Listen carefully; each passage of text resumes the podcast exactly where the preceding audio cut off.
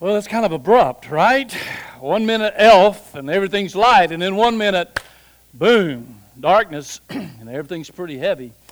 Well, that's the way life is sometimes, isn't it? I think that's even the way Christmas is sometimes. Sometimes we're just moving along and everything's holly jolly, and then life hits, and suddenly all the holly jolly is removed, and it's really quite sad, heavy, and grieving. As a matter of fact, we don't like to talk about sad things at Christmas. And I'm thinking, sitting here thinking the, about the challenge of the message today because there's a part of me that just wants to talk about the holly jolly all the time. And yet I know that in this season of the year, life is sometimes hard. And sometimes it's tough. Sometimes we even get to the place that we dread Christmas because we know that we're about to get trounced. Maybe with emotion, maybe with fear, maybe with anxiety, even depression. Well, it might help you to know that there's nothing new to us. As a matter of fact, the Christmas story has within it, tucked within it, some pretty drastic and sad situations. We've called this series The Missing Characters of Christmas. And we've been talking for weeks now about some Christmas characters that you're not going to find in the Christmas narrative. You're not going to, I'm sorry, in the Christmas nativity. Your nativity sets are not going to have these characters, probably, unless you got a really weird nativity set. You're probably not going to find them tucked around a stable with straw and with a manger and all the things that we might think about with Christmas, and yet they are vital to the Christmas story. For example, we started off by talking about a couple named Zechariah and Elizabeth. You remember that? Zechariah and Elizabeth. I've never seen them in a nativity set, and yet they're crucial to the story. Zechariah and Elizabeth have a young boy born just before Jesus. Zechariah and Elizabeth were used of God to encourage Mary. I really believe that when Mary came for a visit when she was pregnant with the Lord. And then we saw Zechariah and Elizabeth's baby born, and Zechariah writing out in the sand or on a board or however, his name is John and we realize, oh, wait a minute, this is John called the Baptist, John the Baptist, who Malachi said was going to be a forerunner of the Messiah. And so suddenly we learn from this couple that this baby born in Luke 2 is not just any kid, not just any baby. This is Messiah, the Jewish Messiah, the King and our Lord. Wow, maybe they should be in the story. And then last week we learned about Herod, Herod the Great. I don't know about you, but I enjoyed reading about Herod and, and learning a little bit, a little bit about Herod. And Herod's not the kind of guy, though, you're going to find in your nativity set. Because Herod was a politician who started off as a pretty good guy, but turned bad real quick. And as a matter of fact, his, his, his heart became wicked, his heart became overwhelmed with wanting to gain control and keep control of his throne. And all the extent that he would go through to hold on to the throne that he so cherished. And it was good there to remind us how we too have this opportunity to make a decision about who's going to be sitting on the throne of our life. And there's great danger if we, like Herod, decide we're going to hold on to that throne and let nobody else have it. We're going to gain control, keep control, there's danger in that. It cost Herod greatly. It cost him his family. It cost him in his life. We got to be careful about that. I'm pretty glad he's not in the nativity set. Well, today we want to continue the story. And I, and I, I want to point you today to not just one person who's missing from the nativity, but actually several people. I don't have a number for you. Could be a few, could be many. I, I'm not sure how to put a number on it. But today we're going to be talking about the citizens, the inhabitants, the residents in and around Bethlehem. We never see them in the story. We never see them in the Nativity, do we? We never have this backlog or this group of people that are around the Nativity looking in, these residents of Bethlehem. But did you know there's a pretty unique group of people who lived in Bethlehem? Most scholars believe that probably at this time Maybe at most 1,500 people or so lived in this sleepy little village, village called Bethlehem or House of Bread. It was a little sleepy village some 10 miles away from Jerusalem, and uh, not many people lived there, frankly. A few shepherds, how they earned their money, keeping watch over their flocks by night. We know that part of the story.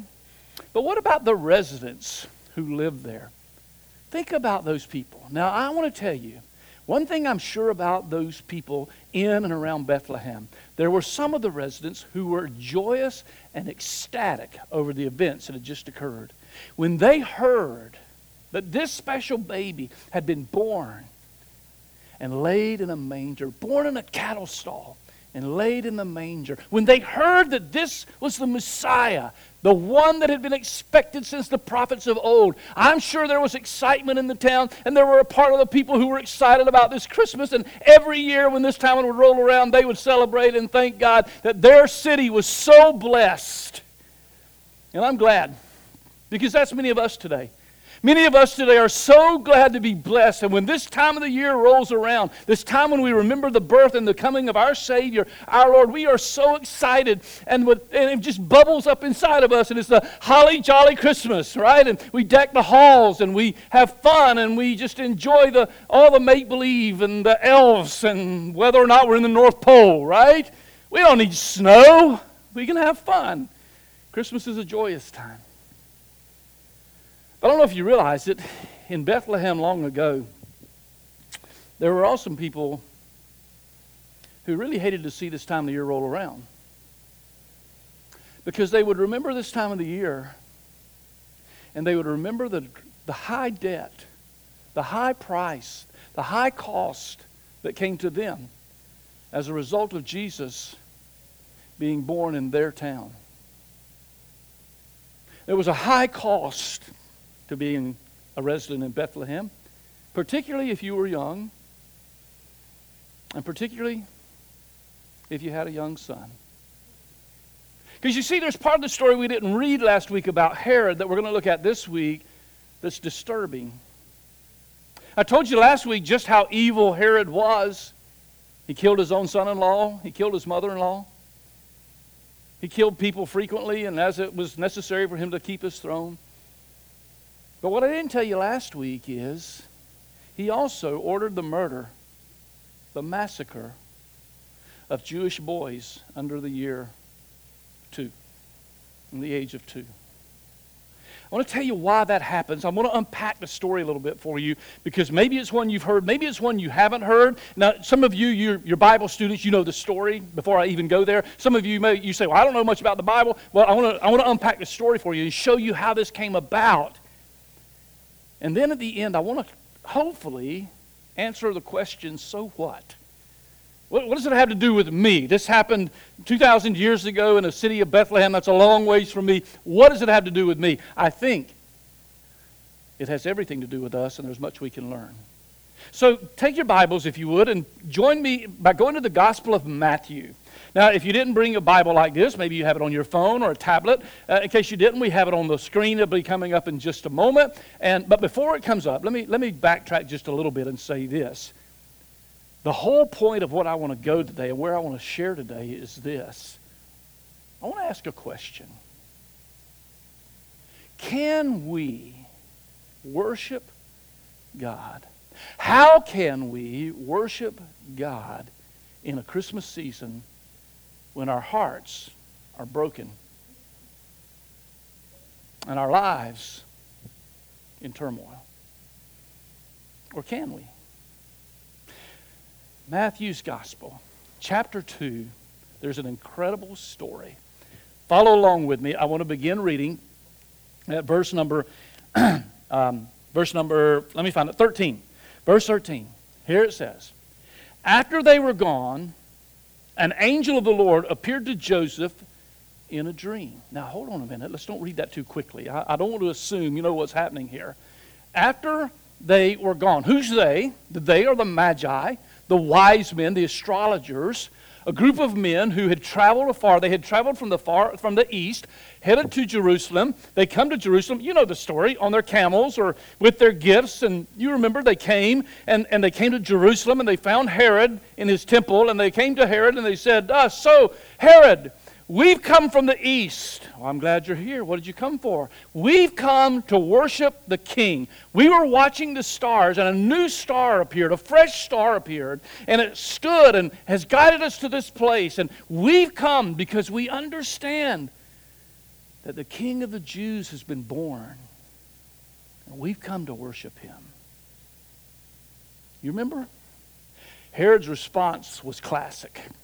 Herod said, Well, I'll tell you what, I don't know where this king is born, but I know who does. I know, I remember reading it somewhere in the Jewish scriptures. You remember we saw last week that Herod tried to be religious. He pretended to be very religious to the Jewish community, and yet, in, in, in truth, his heart was so far from God.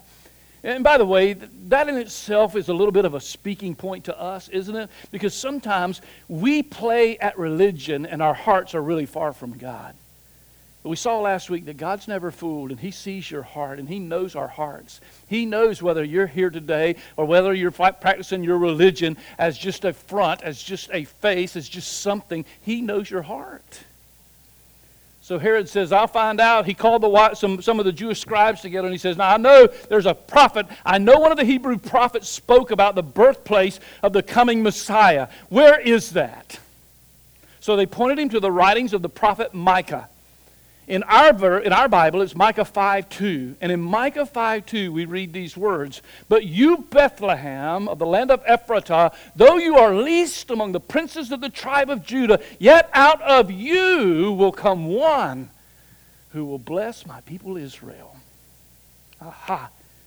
Herod says to the men, This king you're looking for, now remember, whoa, whoa, whoa, let me back up a little bit. Remember, Herod has been named by Caesar Augustus as king of the Jews. Pretty sure he's not happy about this whole situation unraveling.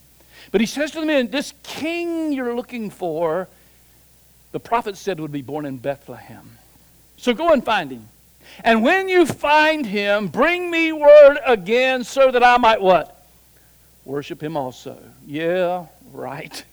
I'm pretty sure Herod did not have worship in mind. He had anything else but that in mind. He was going to work to secure his throne. So the wise men leave. They come and they find Mary and Joseph and the baby lying in the manger, just as the prophets had said. And they presented unto him, you know the story, the gifts gold, frankincense, and myrrh. Whew. Now we come to our text. After they were gone, when the wise men left, after they were gone, an angel of the Lord appeared to Joseph in a dream, saying, Get up, take the child, his mother, flee to Egypt, and stay there until I tell you, for Herod is about to search for the child to kill him. So Joseph has a dream. The wise men have left. Everything is great. The child is in the house. By the way, you, you know what? Be careful not to read the scriptures too quickly. Notice this is a child. Is that important? I think it is.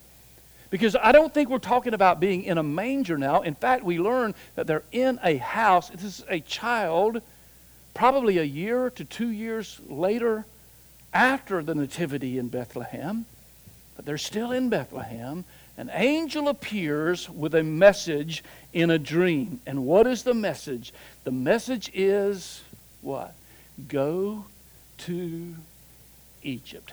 Get up, flee to Egypt, and stay there until I tell you, for Herod is about to search for the child to kill him. So he got up, took the child and his mother during the night, and escaped to Egypt. He stayed there until Herod's death so that what was spoken by the Lord through the prophet might be fulfilled. Out of Egypt I called my son. Now, hang on there just a minute. This is fascinating to me. I hope it is to you. It's fascinating to me that this angel speaks to Joseph in a dream. He says, Get up. You've got to go to Egypt. Wake up, Mary. Pick up the, baby, the child and head to Egypt. Now, first place, how many know it is not a fun thing to move somewhere in the middle of the night? But he says, You got to pick up and go. You can't wait till tomorrow. You can't wait till next week. You can't make arrangements. You can't pack up. No, just pick up, go to Egypt. Can I ask you a question? Why Egypt?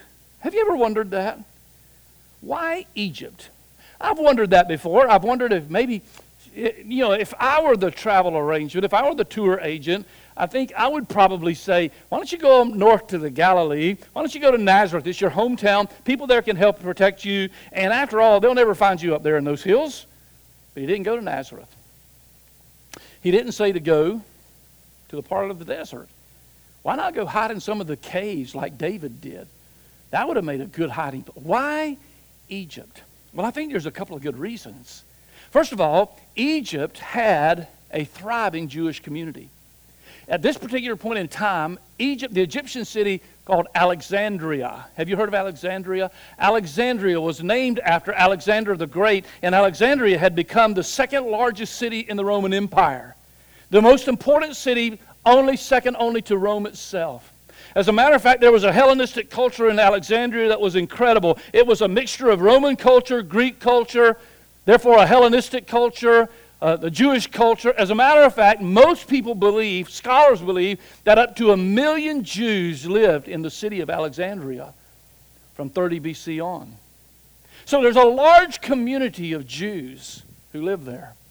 So why not? Makes sense. Go to Alexandria, go to Egypt. Now, I don't know for sure that he went to Alexandria, but quite likely. Alexandria was an important city with its Hellenistic culture. As a matter of fact, some believe, most believe, that the Septuagint, have you heard that word? That's the Greek translation of the Hebrew Old Testament. The Septuagint, many believe, was written in Alexandria. So why not go there? We don't know. But I think more importantly, there's a, geogra- there's a spiritual reason. Think about this. They're going to Egypt, and Matthew points out that in doing so, they set up the prophecy, the fulfillment of a prophecy from a man named Hosea. And Hosea wrote in his prophecy, and he quotes it for you Out of Egypt I called my son. In our Bible, it's Hosea 11 1. You can read it sometime later. So Hosea has said, Out of Egypt, I'm calling my son Messiah. Now, you know what? I'm sure there were a lot of Jews who scratched their head at that and think, why would, why would Hosea say such a thing? That Messiah would come from Egypt. After all, Egypt was a hated place by the Jewish people. You know why, don't you? Because Egypt is where they were held in captivity for 400 years. They were slaves for 400 years. And so when they thought of Egypt, they only thought of their slavery. But then, on the flip side, the good news is God did send Moses.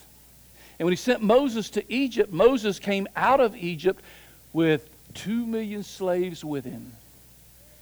And his journey, his exodus, took the Egyptians, I mean the Hebrews, out of bondage to the Egyptians and into a land of promise called Canaan.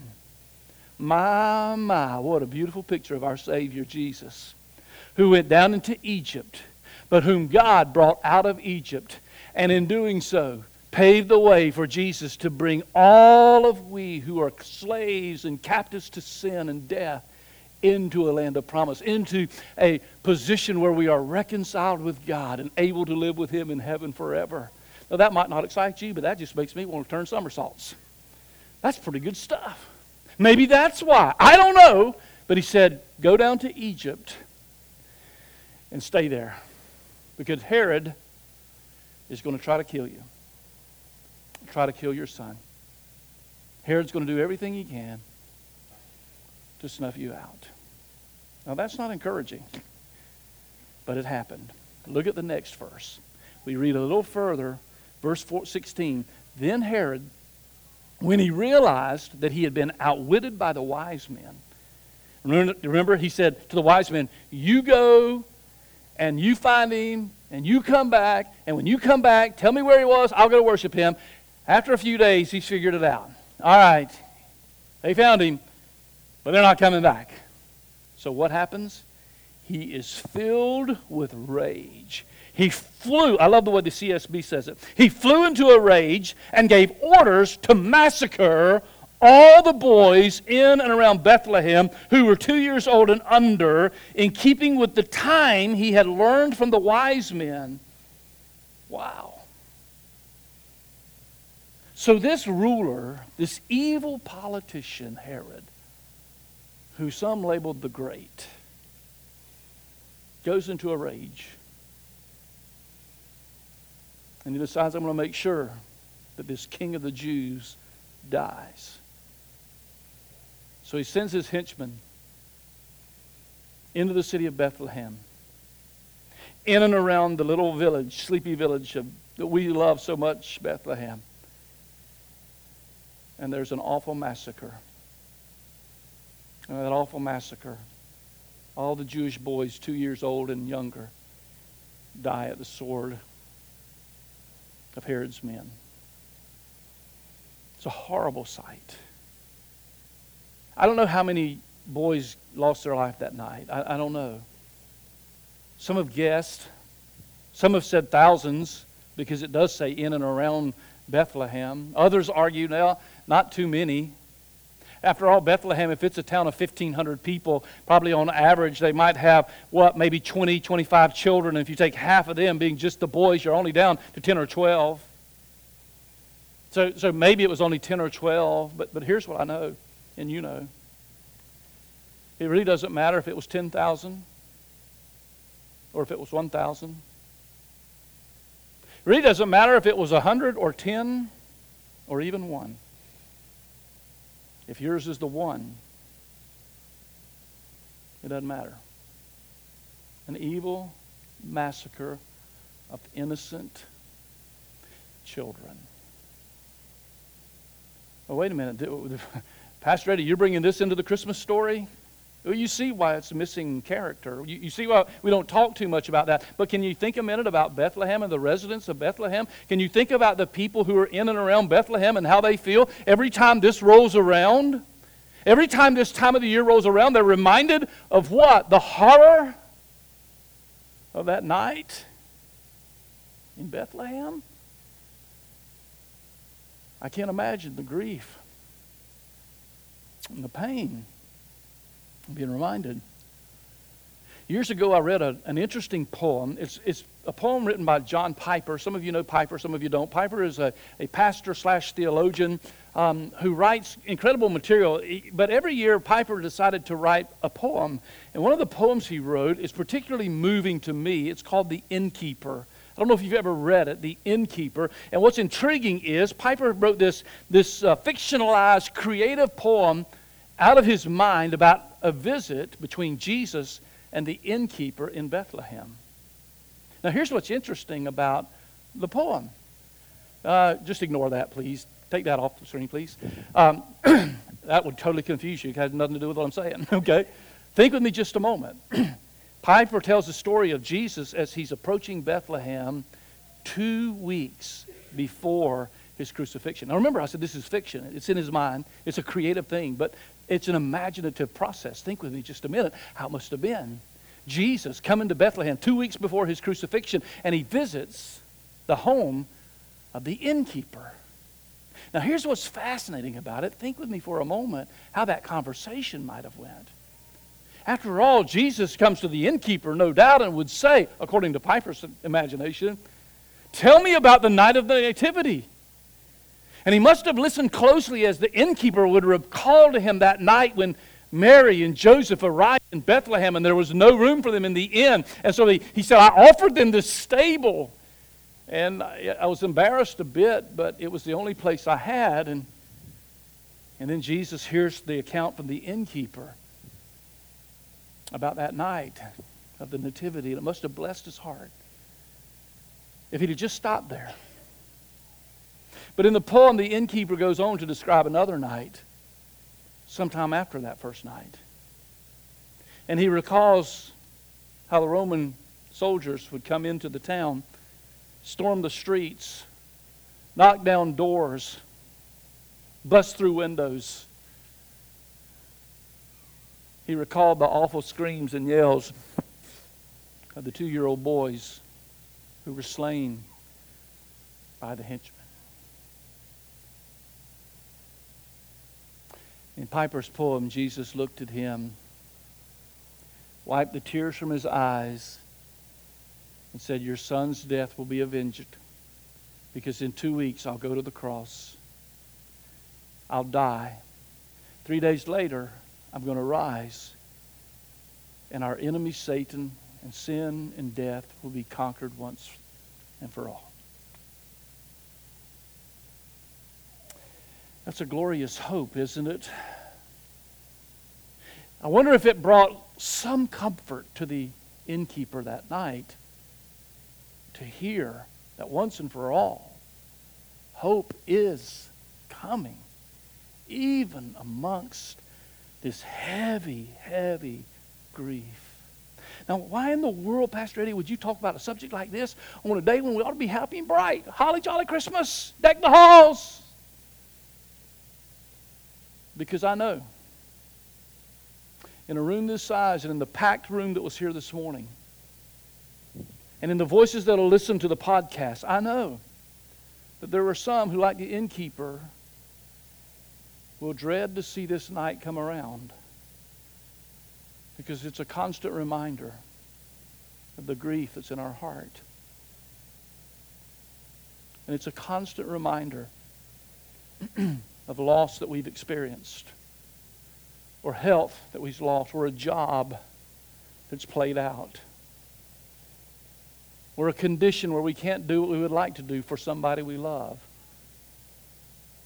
We can't give our children the full stockings that the other children get. I don't know what it is, but there are times that in real life, the fun and the excitement of elf is cut out. And our hearts are filled with darkness and black and heavy and grief. It doesn't, doesn't bring me joy to talk about it, except that it's real life. And our Bible does address real life. This Bible that we read, this story that we tell is real. Of all the make believe of Christmas, the one thing that's real is the gospel, the story, truth, the hope that we have.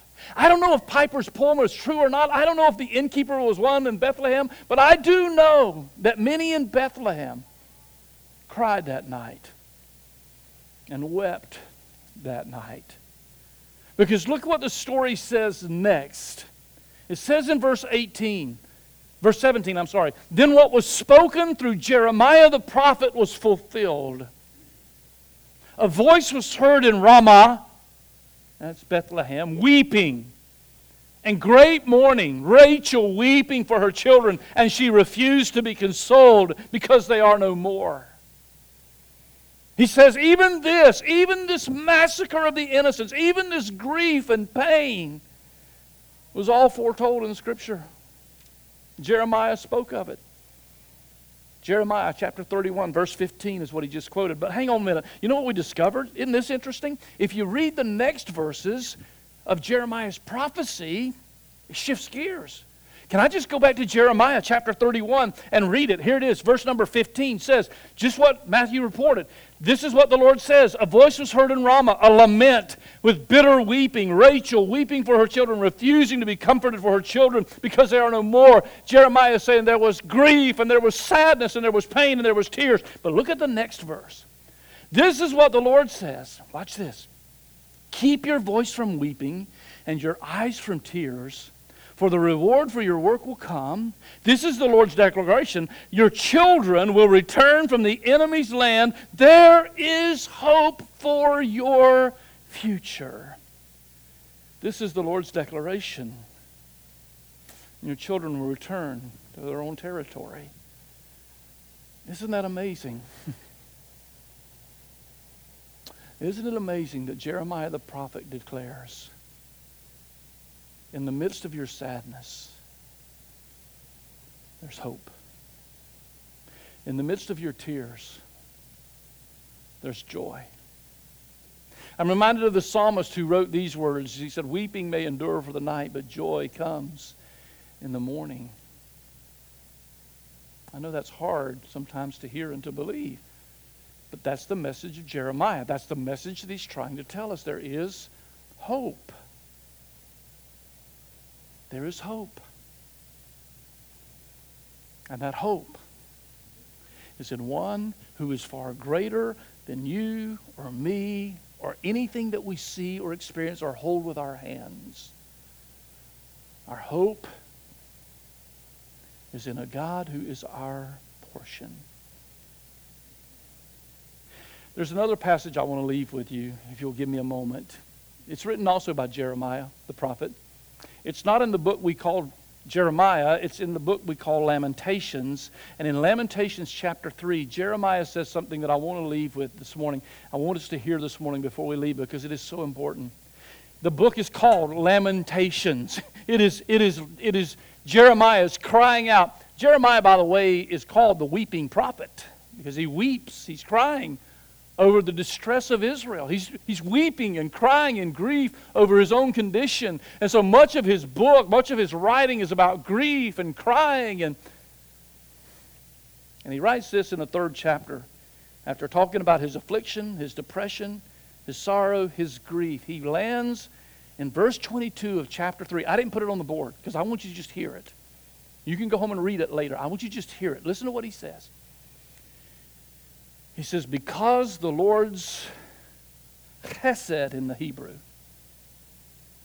because of his faithful love, chesed is the Hebrew version of the Hebrew equivalent of grace. Because of the Lord's grace, he says. In the midst of suffering, in the midst of grief, in the midst of heartache, he says, Because of the Lord's grief, we do not perish. We're under attack, we're under strain, we're under stress. We're grieving, we're sorrowful, but we do not perish. Why? Because his mercies never end. They are new every morning. Great is your faithfulness, O Lord. I say, the Lord, that is Yahweh, the Lord is my portion. Therefore, I will put my hope in him. Now, please don't tune me out just yet. I'm almost done. But I want to land this plane with this thought. Jeremiah says, I have hope. In, in, in spite of credible, incredible disappointment and depression and fear and anxiety and stress and grief and sorrow and crying, I have hope. Where do you get that hope, Jeremiah? Because I see the Lord and He is my portion. Now, this is going to sound so preachery. Is that a word, preachery? it's going to sound so much like preacher talk that I'm almost afraid to say it, but it's true, so I'm going to say it anyway. What he's saying is the Lord is all I need. He's my portion. He's what I need for strength. He's all I need for peace. He's all I need for comfort. You see, today we tend to want to hold to things that we can possess and that we can hold near and that we can enjoy, and there's nothing wrong with that. But then when they're taken from us, whether it's material things or relational things, or we grieve. It's tough. We say, How are we going to make it? How can we worship God with a broken heart? How can we enjoy this Christmas season with heaviness in our heart? And only one thing that I can say, that I can figure, is we look to Him. He's our focus, He's my portion. And in the end, He's all I need. He is all and in all. Now, does that make the hurt go away? No, wish it did. Does that make the pain ease? No, wish it did. Does that make everything okay? Well, not in my heart. Is it true? Absolutely.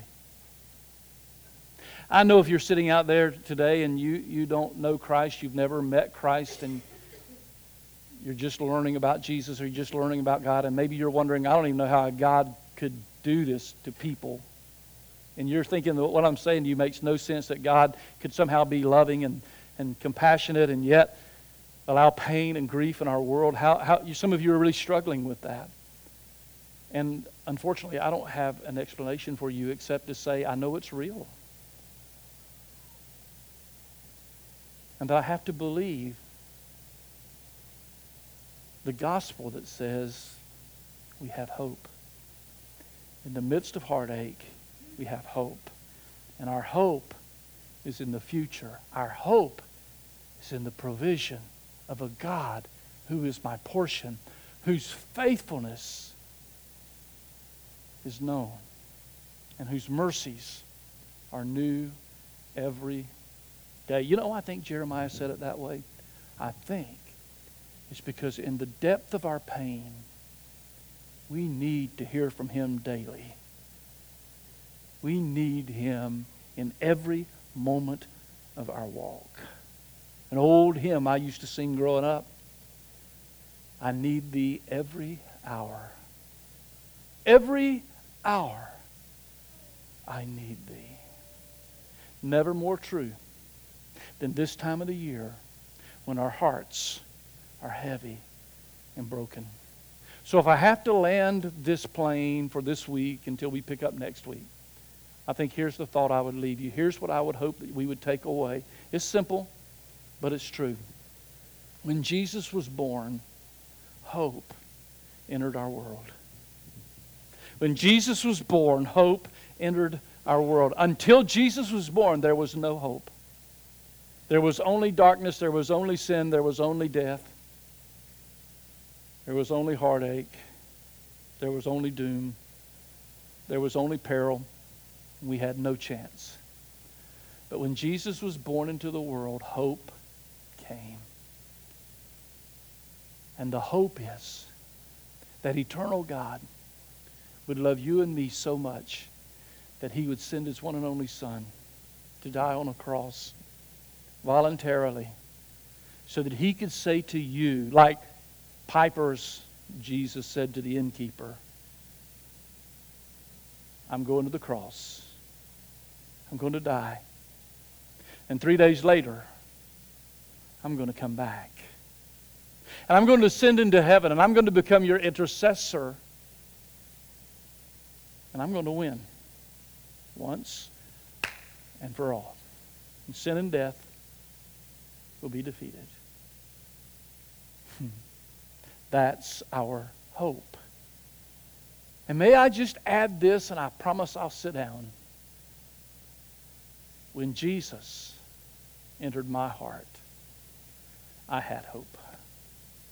Because Jesus is in my heart, I have hope. Even when my heart is heavy and things aren't working quite the way I would like them to work. This morning, would you like to invite Jesus into your heart and into your life and enjoy the hope that he brings? Pray with me, would you? Every head bowed, every eye closed.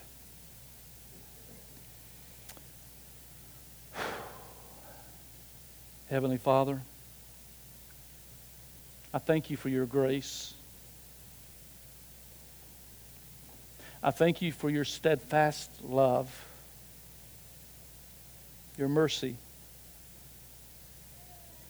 your loving kindness. And God, we know that sin has distorted and sin has wrecked what you intended in the beginning. But I thank you that you didn't allow sin to win, but willingly gave your Son to come and to die that we might have hope. And I thank you, O oh God, for the hope that is ours today, regardless of the situation we find ourselves in. Regardless of the pain that we feel, the grief that we experience, the hard, blowing days in our life. Thank you, God, for challenging, challenging us with this message today. And I really pray that the Holy Spirit of God will bring hope to all of our lives. And that through this Christmas season that may be different, no doubt will be different than others, we keep our eye on our portion our King, our God, our Savior, and His great love and the victory that is ours through the cross and the resurrection of Christ.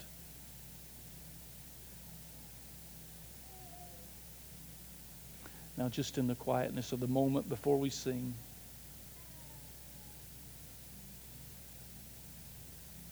I pray that you would listen as God speaks to your heart. I don't know what he may be speaking or saying to you. I know what he speaks and says to me. But I would invite you to listen carefully. You say, How do I hear God? I, I think you hear Him beginning, begins in your heart. In your mind. Listen to what He's saying. Maybe you're here and you'd say, Pastor Eddie, I, I need that hope. I need to fasten my eyes, as Jeremiah says, on the one who is my portion. And lean on his faithfulness today, not my own effort. Right now, you can invite him into your life and into your heart by simply praying. By simply saying, God, I am tired of trying it my way. It has not worked. I know I'm going in my own strength. I'm going, going my own way. I'm coming to you today to turn from my sin, Lord, and to place my trust in you. To quit trying to earn this thing and to just ask you to take my life just as I am and live your life through me. Or maybe you know Christ. And you know intellectually what we've talked about this morning, but you just need to know it now emotionally. You need to know it willingly. And maybe this morning, many of us just need to say, Oh God, thank you for being my portion.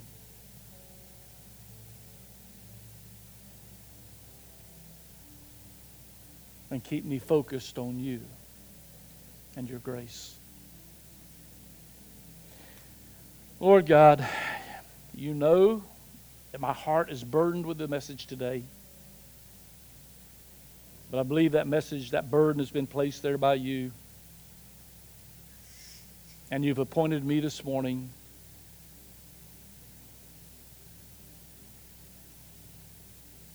to speak to your word and let your word speak to us. Would you do through the power of the Holy Spirit and through the power of your word what I cannot do through my own convincing? And would you touch hearts and lives wherever we sit? We pray in the name of Christ Jesus, our Lord and Savior. Amen.